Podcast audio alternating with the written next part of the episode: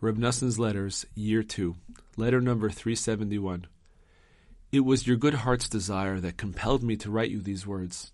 Fortify yourself determinedly, my dear son, and bring yourself to joy at all times, particularly during the coming holy days of Hanukkah, no matter what.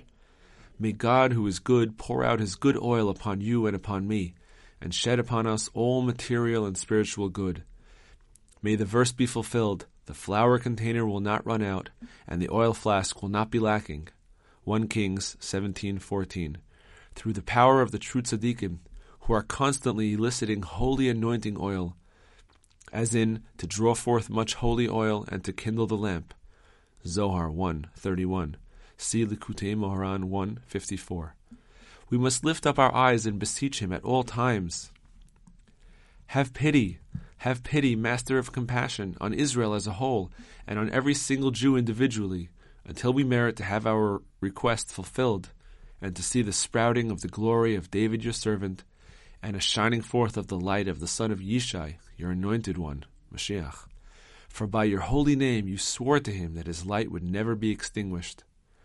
The words of your father, sighing and broken, my spirit is crushed in its vessel. But nonetheless, his kindness to me and to us has been abundant, and by his kindness I fortify myself to turn everything into happiness and joy. I will celebrate and rejoice over your kindness. Noson of Breslov. Just this moment they brought me the objects.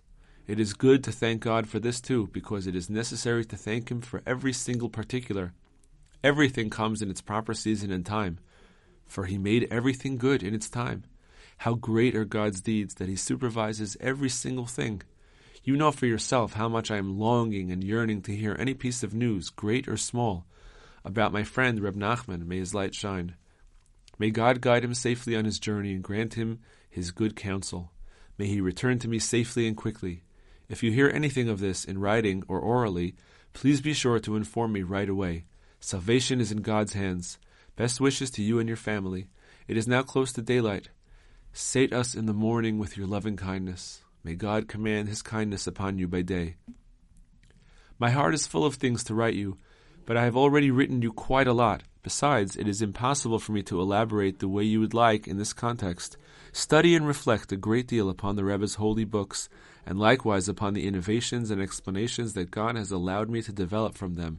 Give your soul life with them, then your light will break forth as the morning.